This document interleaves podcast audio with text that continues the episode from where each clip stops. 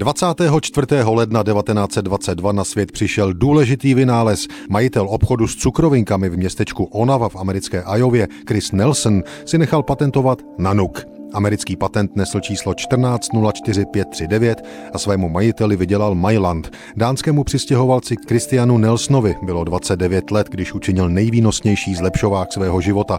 Inspiroval ho údajně chlapec, který se v jeho cukrárně rozhodoval, jestli si koupit zmrzlinu nebo čokoládu. Na obě pochoutky peníze neměl.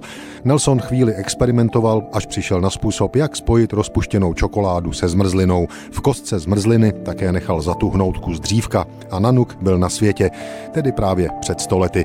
Chris Nelson svůj výrobek pojmenoval Eskimo a už na jaře 1922 se jich ve Spojených státech prodal milion denně. Svůj produkt franšízoval a pronajímal dalším výrobcům. Nanuk se v Americe prodával pod obchodní značkou Eskimo Pie. 20. léta ale přinesla řadu soudních tahanic. Další výrobci Nelsonovi neradi platili za podíl na patentu. Ten soud nakonec v roce 1928 zrušil.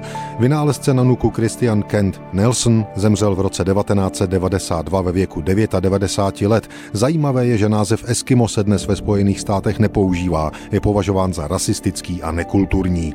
Sto let starý vynález Nanuk, mražený smetanový krém na dřívku obalený čokoládou, se samozřejmě dostal i do Evropy a tehdejšího Československa. Svůj Nanuk představil Pražanům v červenci 1938 majitel firmy Vašata a spol ve svém podniku na Václavském náměstí číslo 16. Přímo značkovou americkou zmrzlinu, tedy Nelsonův Eskimo Pie, Hawaii, pak o rok později začal vyrábět židovský obchodník Emil Probst. Jeho firma ale byla po příchodu nacistů v roce 1939 arizována a po válce připadla státu jako německý konfiskát. Pojem nanuk dnes zná zřejmě každý obyvatel planety. Je to vynález starý 100 let.